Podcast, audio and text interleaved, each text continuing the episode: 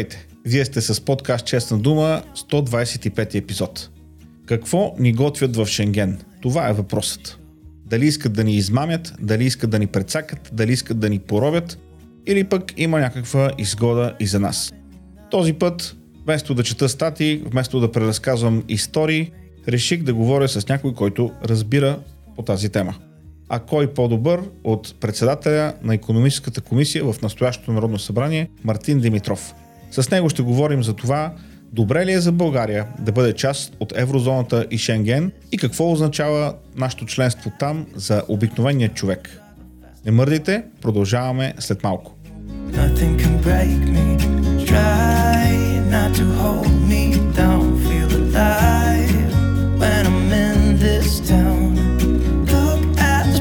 Stars. I wanna take a trip to Mars. Nothing can break me.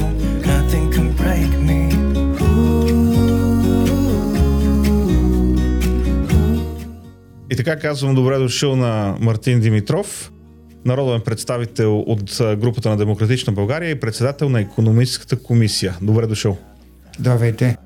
И така, не знам, може би малко като след дъжка чулка, но сметнах, че би било наистина подходящо да поговорим за еврото, еврозоната, Шенген и въобще какво е това, до което не ни допуснаха и какво означава за нас, ако бъдем допуснати там ще ни допуснат въпрос на време. Ако искаш, минавам на ти, да започнем с Шенген. Шенген не бяхме допуснати, защото служебният кабинет не си свърши работата накрая. Не бяха направени директни срещи с, Австрия и Холандия, които имат забележки. И другото нещо, къде да си окажем а, директно, за съжаление по отношение на съдебната реформа и върховенство на правото има забавяне защото беше свалено последното редовно правителство, което си вършеше работата в тази област и щеше да има резултати, щяхме да влезем в Шенген. Но повече ми си иска да обясня на вашите слушатели а, какво означава Шенген. Значи това не е нещо такова, дето не можем да го разберем. Шенген означава, че ти нямаш граница с другите страни членки на Европейския съюз. И това не е просто комфорт, ако искаш да отидеш да пиеш кафе в Гърция или в Румъния. Това означава, че всички износители от България ще могат да изнасят през Гърция към Италия и към други европейски страни и през Румъния към централно европейските страни без граници, което им спестява часове и дни и ще прави българския износ по-конкурентен. Износителите бяха сметнани, това е тяхна сметка, че към половин милиард лева ще бъдат спестени а, на годишна база, ако влезем в Шенген, което ще направи конкурентен, по-конкурентен нашия износ. Тоест, от Шенген ние ще спечелим и то много а, по отношение на търговията. Също така, инвеститори искат да дойдат в България, туристите искат да дойдат в България, идват с коли, няма граници. Примерно румънските туристи, които много се интересуват от а, а, черномо, българското черноморие, ще имаме по-хубави хотели от тях и по-добри баси, което е резултат от а, различни фактори, които сега няма да коментираме ще могат да посещават безпроблемно българското Черноморие и румънските туристи ще се увеличат значително. Тоест Шенген ще донесе преки ползи в търговията, най-вече в износа, в туризма а, и в, а, по отношение на инвеститорите. Защото ти като нямаш граници, това ще породи интерес да инвестираш в България. Достъпът и до твоите инвестиции ще е по-лесен. Разбирам. Добре, може би да направим разграничение между някои от често срещаните термини тогава, когато става въпрос за това, което предстои на България. А, каква е разликата и има ли въобще така между Шенген, а, Европейската економическа зона и а, остава ли нещо друго, в което не сме членове?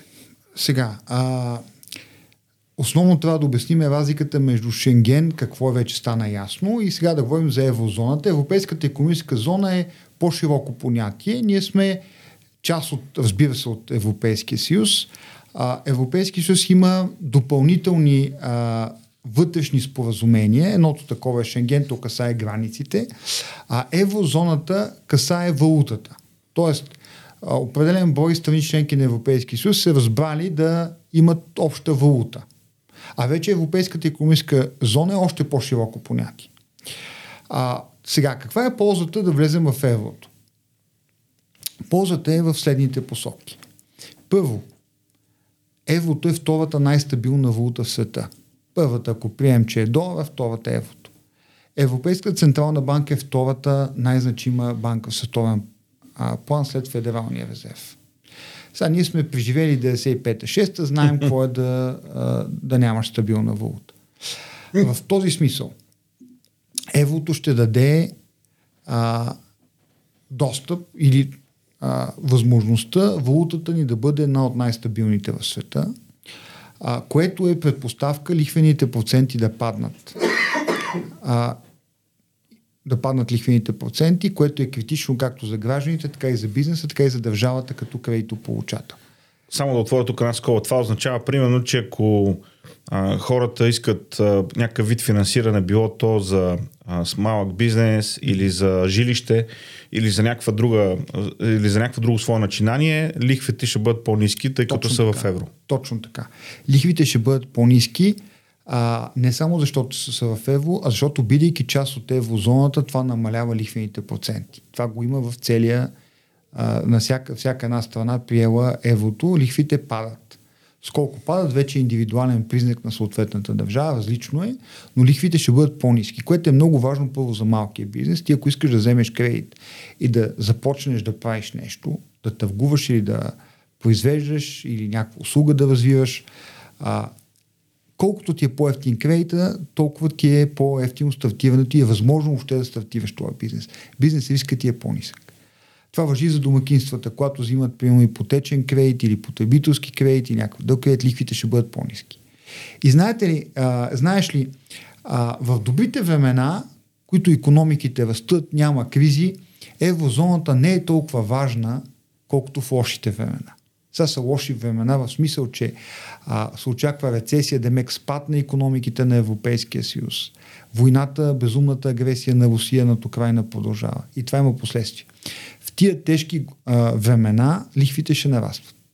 И тогава еврото ти е важно, за да имаш до, достъп до по-ефтин кредитен ресурс. Сега хората, които а, са против еврозоната, казват така, да, те не, дори те не отричат. Дори противниците на еврозоната, дори те не отричат, че лихвите са по-низки. Те казват друго. Да, лихвите са по-низки и това може да накара държавите да злоупотребяват като Гърция, в смисъл а, да, да правиш големи дефицити да, и да взимаш дефицити. много кредити, защото са по-низки лихвите. Ама това е все едно ти да, да нямаш достъп до нещо добро с идеята, че ти може да злоупотребиш с това.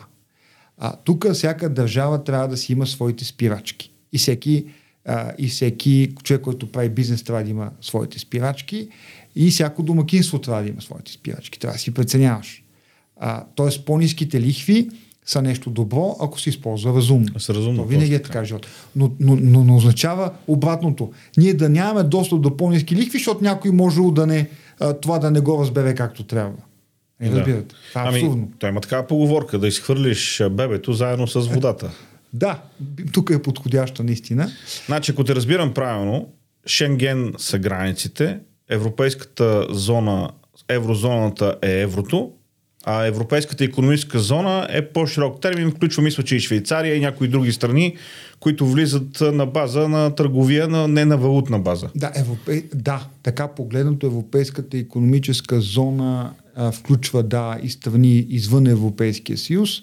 И това са правила за търговия основно. Точно така. Точно така.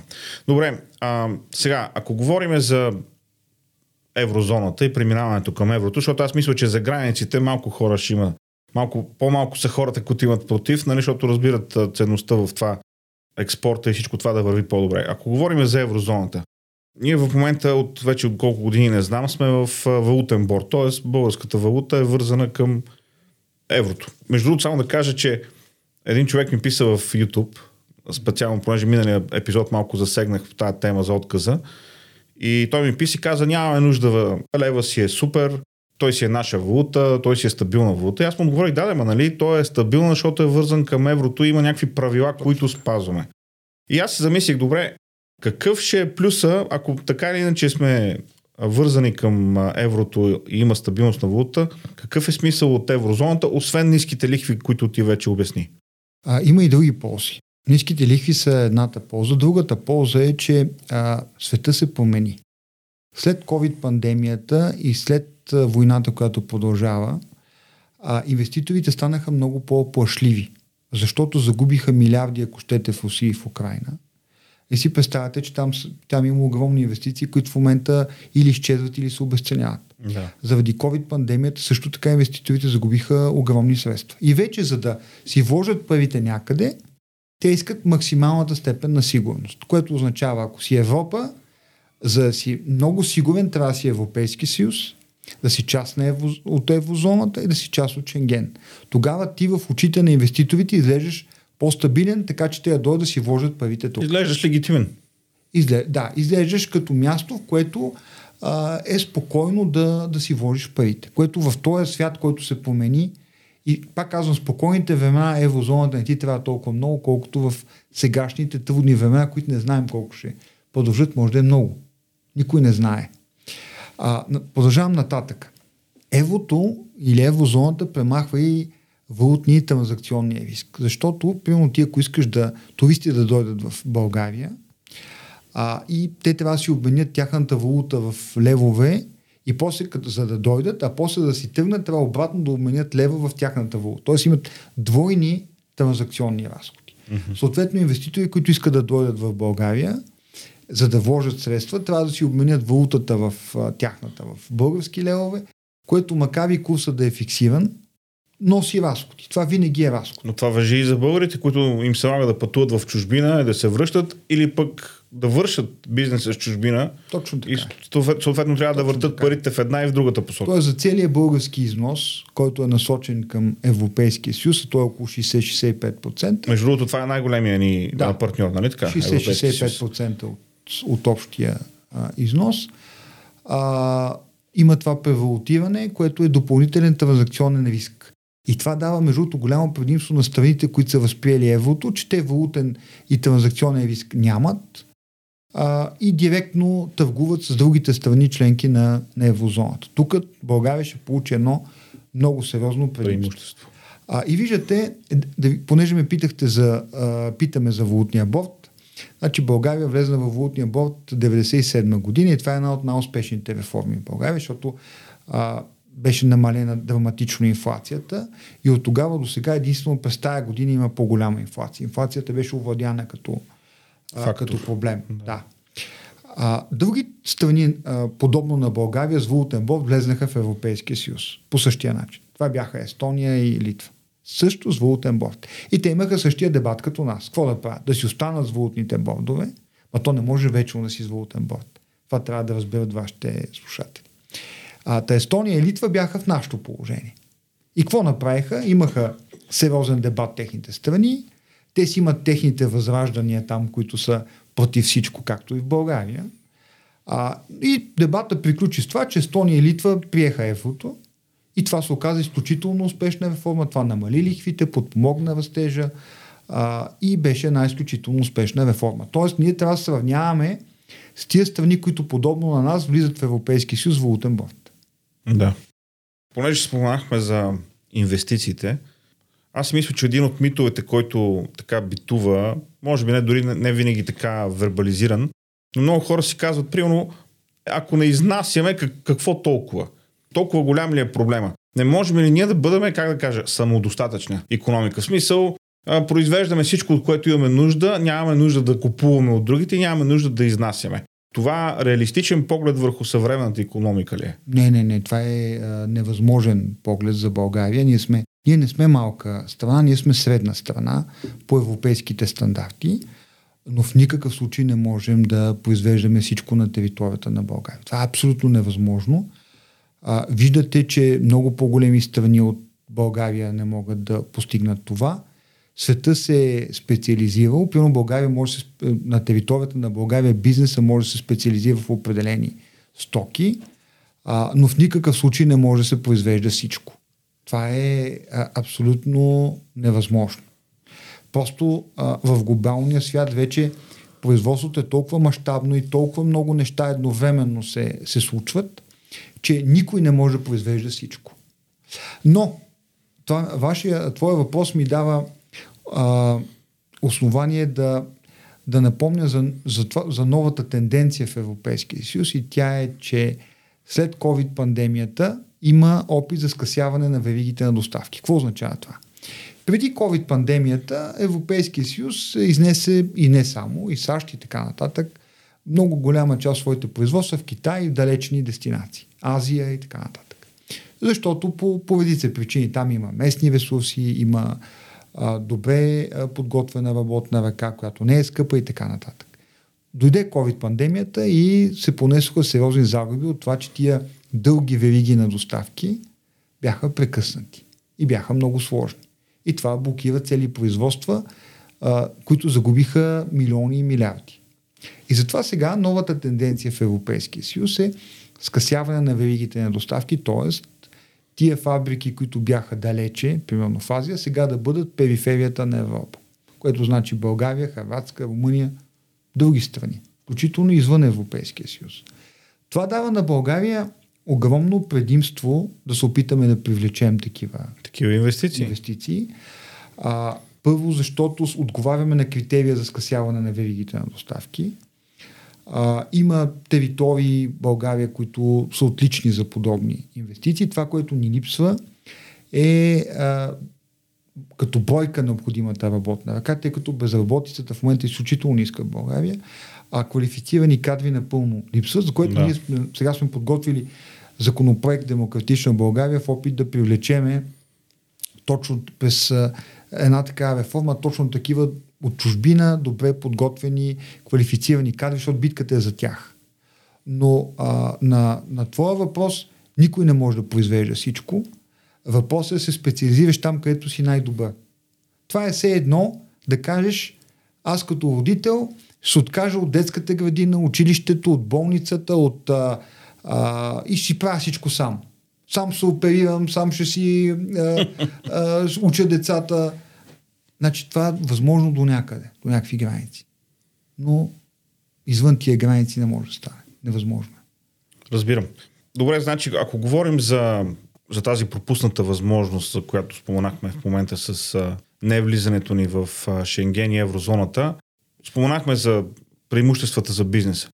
Но преимуществата за отделния гражданин, освен че когато работи бизнеса, ще има повишаване на доходите, ще има повече конкуренция, съответно по-добри цени и така нататък. Какви биха били ползите за обикновения, за обикновения гражданин извън бизнес ползите? Да речеме неща, може би свързани с, с работната среда или с инвестициите. Между другото, ти като спомена за възможността за нови инвестиции в България, аз съм се чудил. Добре, ако в България имаме толкова добра данъчна основа, която е предразполага към добри инвестиции, защо нямаме повече инвестиции? Нали, повече отколкото имаме в момента. И а, сигурно корупцията е, е някакъв огромен фактор в това нещо, но го, говорейки за еврозоната конкретно, ползите за отделния човек, да речем цените в магазина, заплатите, пенсиите, нали, всеки пита за пенсиите. Как това нещо ще повлияе на а, всички тези аспекти?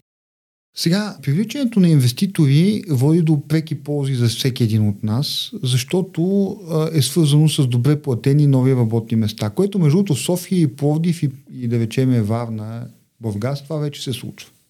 Значи има много инвеститори, които за а, хората с необходимото образование дават а, много добри условия. Сега, а, аз съм съгласен, че инвеститорите не са достатъчно. И съм съгласен, че създадохме данъчни условия, нисък а, корпоративен данък, нисък данък общ доход, което не доведе до, а, до още по-голям приток на инвеститори в България. И причината е а, точно липсата на съдебна реформа. Защото а, помните, че няколко фирми а, имаха проблем с това, че а, беше посегнато на тяхната собственост незаконно и те не можаха да се защитят. Мисля, че Белведер е френската. Не можаха да се защитят а, през съдебната ни система, а те си говорят помежду си и сега си помислете, вие ще инвестирате ли някъде, където могат да ви откраднат собствеността? Няма да инвестирате. Тия хора си говорят. Аз си го обяснявам така, примерно, ако знам, ако има информация, че когато си оставиш в парите в коя си банка, не е 100% сигурно, ама е много възможно да не ти ги върнат или да не ти, а, да не можеш да си ги намериш, или да има проблем да си ги изтеглиш, те ще се водят там, но всъщност не можеш да си ги изтеглиш. Ще си сложиш ли парите в тази банка? Съгласен съм. Оттам нататък, а, говорейки за ползите за конкретния човек, спекулира се, че въвеждането на еврото води до по-висока инфлация. Това е любима спекулативна теза. Истината е, че Евростат е написала доклад и всеки може да ги прочете. Година преди и година след влизане в еврозоната за всяка една нова страна членка. И ефектът върху инфлацията е 0,3 промила, промила значи на 1000, което означава, че Нищо. минимален ефект. Да. Няма въобще какво да го коментираме. А, а иначе а, развитието на, на благоприятния ефект върху търговията, за който говорихме включително от, от еврозоната, а, ще означава нарастване на износа потенциално, което за България е много ключов фактор за растежа и това, че повече фирми могат да станат износители в България и да участват в тия скъсени вериги на доставки в Европейски съюз, за които говорих. А, а самите хора, това, че се получават заплатите, пенсиите в евро а, и ще им бъдат в евро, еврото е просто втората най-стабилна валута в света. Това ги прави тях много по-защитени от редица рискове. Да. Тоест, плюсовете са далеч повече от приемането на еврото. Аз не казвам, че няма минуси. Всяко нещо има минуси, но тук плюсовете са очевидно много повече. И между другото, хората, които бяха против еврозоната, даваха за пример Унгария.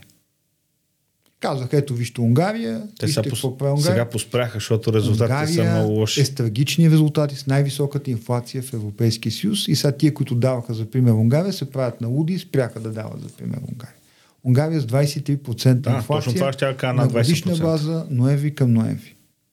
Тоест, видя се, че този модел, който те се опитваха да правят, запазиха някакви а, търговията с Русия, запазиха а, вноса на енергоресурси и казаха, че така ще имат най-низката инфлация, имат най-високата инфлация. Това е резултат. Ха. Тоест, ползите от еврото са много. Добре, аз продължавам да мисля за а, отделния, как да кажа, отделния изолирания аргумент. Нали, примерно казваме чао на лева. Нали, сигурно има някаква романтика в хората. Нали, българската валута, свързваме я с а, независимост, нали, с някакъв вид а, суверенитет. Но реален ли е нашия суверенитет на лева, имам предвид, ако всъщност лева не би бил това, което е, ако не е вързан към еврото? Ами, представете си, германците си имали този дебат и по същата логика се каза и чао на германската марка, французите на френския франк. Това бяха световни валути, изключително силни. Тоест тези нации са преценили, че има смисъл да се откажат от валутата си и да възприемат еврото а, които са имали световни валути. Лева никога не е била световна конвертируема валута. Световна конвертируема валута означава къде ти отидеш по света да можеш да, да, да обмениш. Никога не е да. била такава. Тоест, тук не трябва да се гледа по този ограничителен начин, а да се мисли мащабно за развитието на България. И ще ви дам един пример, който не се знае, а е много интересен. И това са примерите на Черна гора и Косово. И бих писал вашите слушатели, какви са валутите в Черна гора и Косово. Значи нито Черна гора, нито Косово не са членки на Европейския съюз. Не са и кандидатствали. Но и в двете страни валутата е евро. Тоест те са поискали от Брюксел да въведат еврото, без да участват в взимането на решения в Европейския съюз. И са въвели едностранно евро. Докато България в момента, в който приеме еврото и евроизира, ние ще можем да участваме във всички важни решения. И това трябва да се обясни също на, на хората. А, тоест не само ще възпри, възприемем еврото, но вече няма да има Европа на 2-3 скорости, а България ще бъде част от ключовите решения на Европейската Централна банка, на Европейската комисия, които касаят развитието на еврозоната. Тоест ние ще имаме право на глас. И ако направим разумните коалиции с други страни с нашите интереси, ще можем да си защитаваме нашия интерес и да бъдем част от ключови решения за развитието на Европейския съюз. Тоест, ако по някакъв начин членството ни в Европейския съюз ни даде възможност да седиме на масата и да участваме в разговора за Европа, участието в еврозоната ще ни даде още по-голяма възможност да взимаме решения за бъдещето на Европа. Ще ни даде достъпа вече до всичко. В момента нямаме достъп до, до въпроси, които касаят еврозоната, т.е. до валутата нямаме достъп имаме достъп до много други въпроси, но до този, до този въпрос сме а, ограничени. Ще имаме фактически вече абсолютно всички инструменти за влияние на бъдещето на Европейския съюз, което също има значение. Но не случайно дадох за пример Косово и Черна гора, защото те без да имат право на глас, едностранно въз, възприеха еврото с аргумента за едни малки отворени економики и България е отворена економика също, да имаш стабилна валута е ценно само по себе си. Плюс, точно така. Между другото, аз ти благодаря много за това, което споменаваш за Косово и за Черногора, защото аз наистина не знаех, че валутата там е евро. Мислех си, че може би са или са с динари, или ползват а, някаква тяхна валута.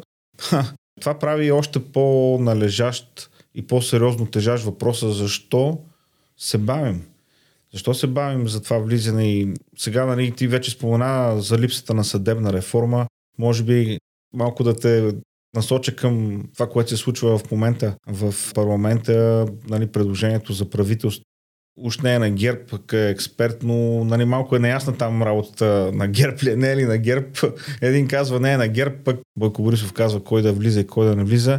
Как, как виждаш нещата в момента в парламента? А, не е просто за пикантерията и това, което се случва, а в дългосрочен план и в светлината на тия теми, за които говорим, защото е сега ще изтъркали една година, ще дойде ноември а, 2023 и да не стане пак да си говорим защо Австрия или Норвегия, не Норвегия, Холандия. Холандия или Нидерландия или някой друг да. е решил да ни ограничи.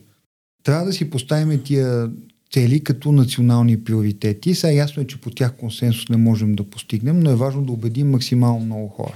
И аз искам да кажа за, и за нашия разговор, че хората, които са против еврото в България, една значителна част от тях, не всички, но една значителна част от тях използват повода еврото, защото всъщност те не искат въобще България да е член на Европейския съюз. съюз. Това е възраждане, например. Те не са просто против еврозона. Те казват, те директно си казват, ако внимавате и им гледате тезите, да напуснем Европейски Е, Те съюз. са против но, всичко. Да, но не казват повече, аз защото споря с тях и ги питам, а Съветския съюз ли искате да отидем? И те тогава обръщат гръб и не продължават разговор. Да, да, ма виж Но- сега, това, а, тук, извинявай, ще прекъсвам, ама нека кажа, това е малко, как да кажа, малко лицемерна е тази позиция. А бих приел тезата на някой, аз съм против еврото, ако всичките му спестявания са в левове или в рубли, или в валутата, на която там страна защитава интереса, защото със сигурност това нещо не защитава български интерес и, и по никакъв начин не допринася, поне според мен, на политическия разговор и, и въобще на разбирателството, което ни е необходимо в този момент. Да, затова иска да обърна внимание на твоите слушатели, че немалка част от хората, които са против еврозоната, всъщност имат за цел да извадят България от Европейския съюз и да я насочат на изток към Москва. Това им е целта. Ца, те не го казват така, а, защото действат подмолно, но хората трябва да са наясно, че такива са им целите и трябва да си преценят дали, дали ги подкрепят или не ги подкрепят. А, но, но трябва да им е ясно какво искат тия хора всъщност. Добре, аз да се върна обратно към това. Как ги виждаш дългосрочно нещата? Има ли бъдеще живот още в този парламент? Или ще се налагат още избори, може би пролета? Това не мога да го преценя. Нищо не се знае. Ние специално Демократична България с втория мандат, е, заедно с Продължаваме промяна, ще опитаме да предложим правителство. Това ни е нагласата. И ще ги убеждаваме тях, дори Продължаваме промяната, да не се отказват лесно от втория мандат, защото има нужда от сериозни предложения, които да включват в себе си реформи и така нататък. Това, което трябва да се свърши.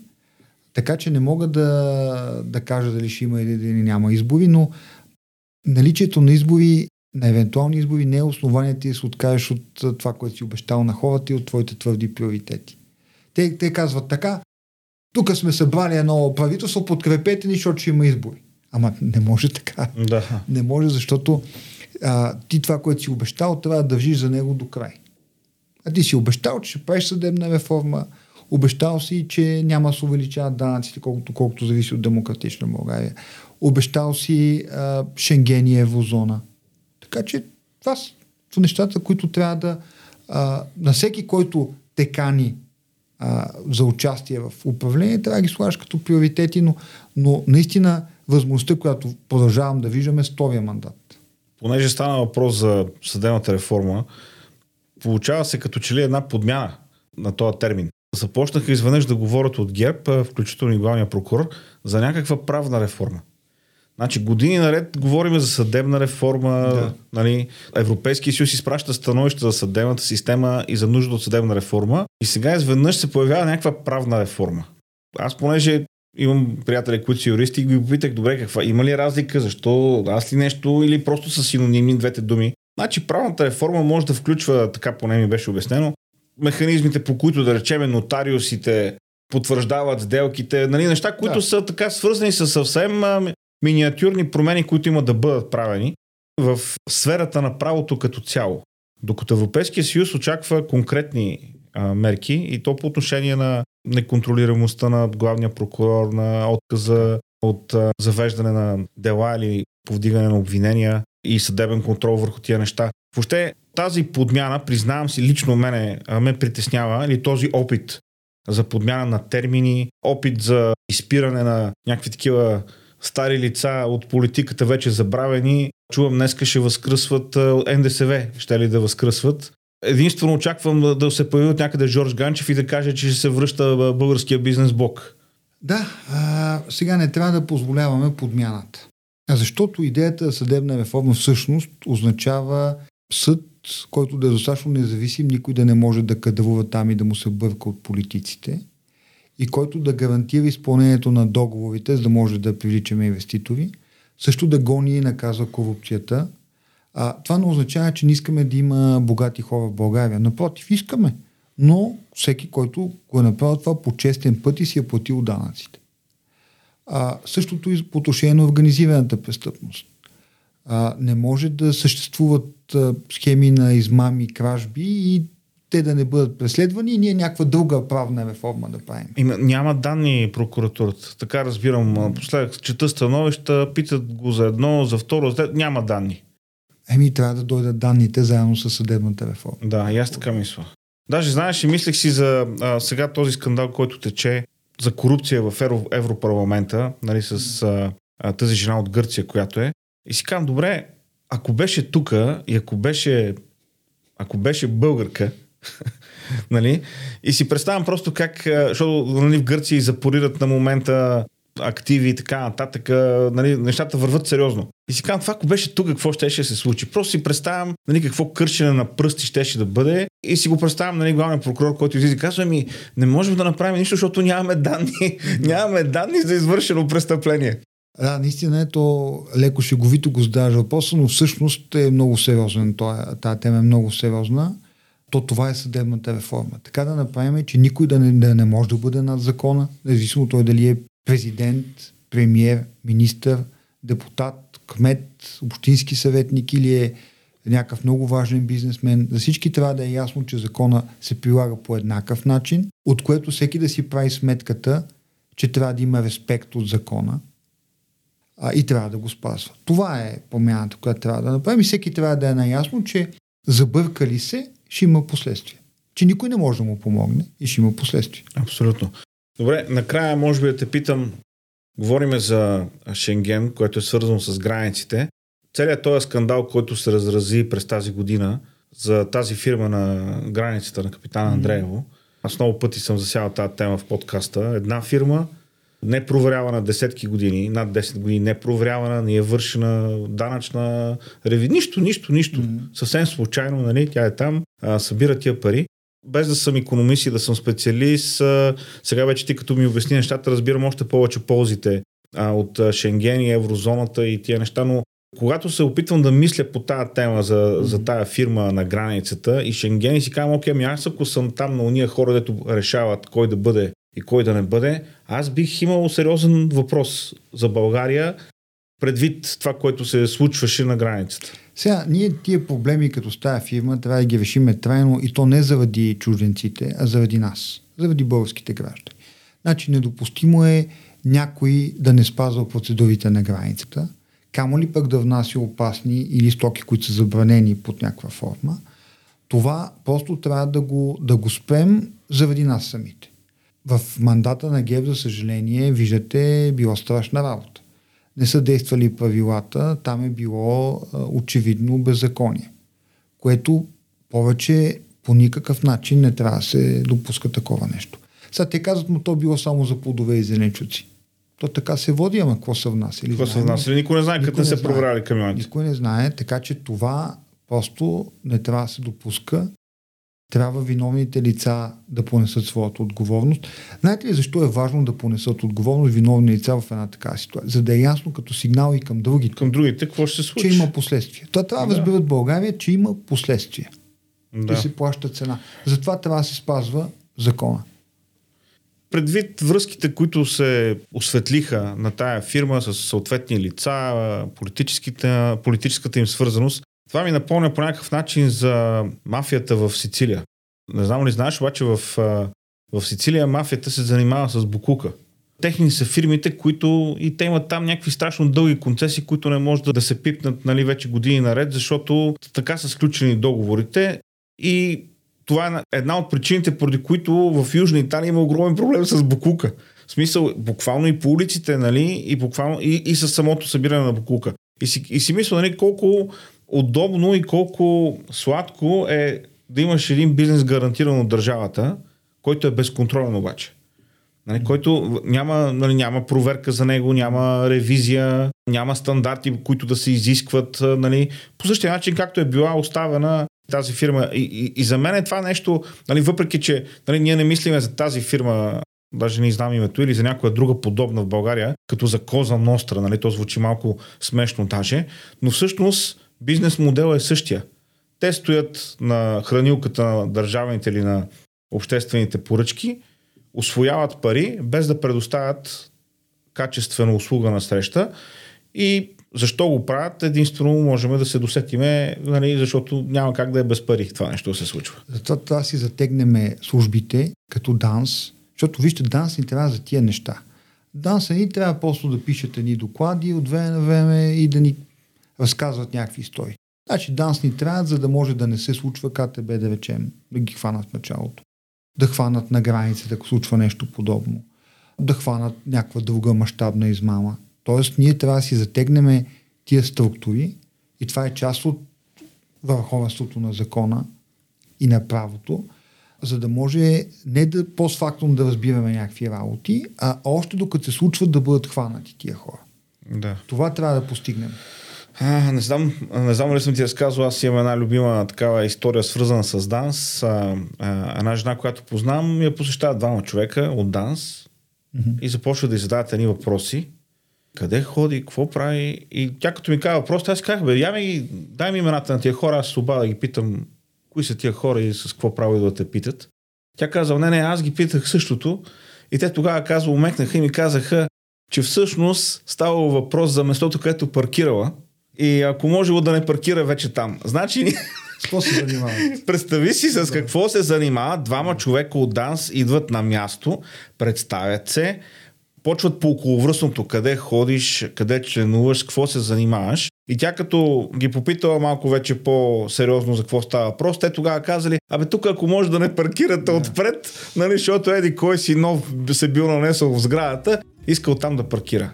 Изумително е да, ами точно защото се занимава с такива неща, ние му остава време за големите престъпления. Да. И на тях и, и към Министерството на вътрешните работи същото. Тоест, страшно важно е основната им работа да бъде разкриване на сериозни престъпления. То това е част от тая наистина съдебна реформа. Аз, аз би го включил и това вътре. Да. Значи, ако съм те разбрал правилно, няма как да вървим без съдебната реформа, но посоката е Шенген, и еврозоната за доброто на България. От това смятам, че като цяло, като общ резултат, и економиката ще расте по-бързо, инвестициите ще нарастват и ще има добре платени работни места за, за нашите деца. Точно и така. за всички нас, разбира се. Добре, Мартине, благодаря ти за този разговор. И аз благодаря за поканата. Толкова за днес, скъпи приятели. Благодаря ви за това, че останахте а, до края на този епизод. Да ви напомня да се абонирате за подкаст Честна дума, където и да ни слушате, било то в Spotify, Apple Podcast, Google Podcast, Anchor FM. Казвам го особено за тези, които слушат от страниците, защото виждам по статистика, че има страшно много хора, които слушат и не са се абонирали. Благодаря ви, че бяхме заедно и до следващата седмица.